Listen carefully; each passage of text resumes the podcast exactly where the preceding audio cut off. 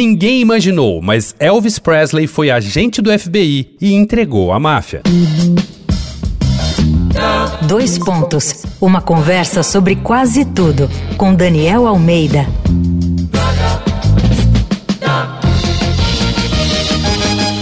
Em mais um episódio da série Paranoia Delirante aqui do Dois Pontos, a gente faz um voo rasante sobre teorias da conspiração que mais excitam a audiência, mas levam para longe qualquer racionalidade ou comedimento. Por isso, temos que falar sobre a vida secreta de Elvis Presley. Na verdade, são tantas teorias mirabolantes de que o ídolo de Memphis, comprovadamente morto em 1977, continua andando sobre a superfície da Terra, que eu não vou poder ficar de enrolação como eu faço normalmente. Ouve só, já disseram que ele continua vivendo escondido na mansão de Graceland, um sujeito alega que conviveu e trabalhou com um americano no Chile, conhecido apenas como Bill, que deu várias pintas de que era o ex de Priscilla. Outra evidência envolve um pastor cantor do Arkansas, que tem a cara e a voz do homem. Outros falam que ele aparece no filme Esqueceram de Mim. A ex-namorada Linda Thompson, por exemplo, acredita que ele vazou e vive nas Bahamas e que o que todo mundo viu dentro do caixão no velório de Elvis, filmado e fotografado à exaustão, era na verdade um boneco de cera. Enfim, o cardápio é vasto. Por isso eu vou eleger uma dessas teorias para esmiuçar um pouco mais e que põe na dança Elvis Presley, o FBI e o presidente Nixon.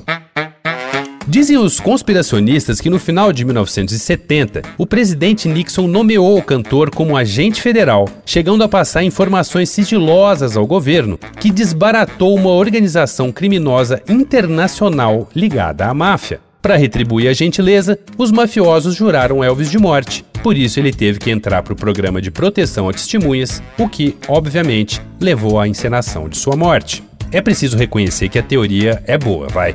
Mas o que acontece é que o ídolo Elvis também tinha seus ídolos, os policiais. E ele passou a colecionar distintivos das corporações por onde se apresentava. Até que The Pelvis escreveu uma carta ao presidente Nixon, pedindo para ser nomeado Federal Agent at Large, algo como agente federal genérico, algo assim, um cargo que obviamente não existe. Tudo indicava que o objetivo era ter uma pecinha de latão do FBI para elevar sua coleção para um outro nível, sacomé? Depois de uma reunião oficial com o Nixon na Casa Branca, foi expedido o bendito do distintivo como assistente especial do escritório antidrogas do FBI para o rei do rock. O que não passava de uma honraria, obviamente, nada mais que isso, mas ainda tinha um rolo com a máfia.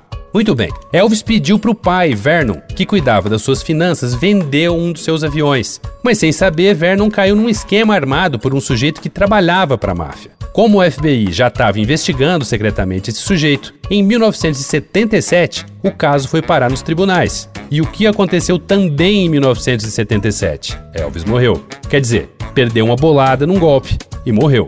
Nem foi agente, nem traiu a máfia. Para quem ainda não se convenceu, ele estaria hoje com 88 anos. Mais do que na idade da gente, ao menos, deixar o homem em paz. Vai lá no @Danico_Illustration e dá uma olhada nas ilustrações inspiradas na série Paranoia Delirante. Eu sou Daniel Almeida, Dois Pontos. Até a próxima.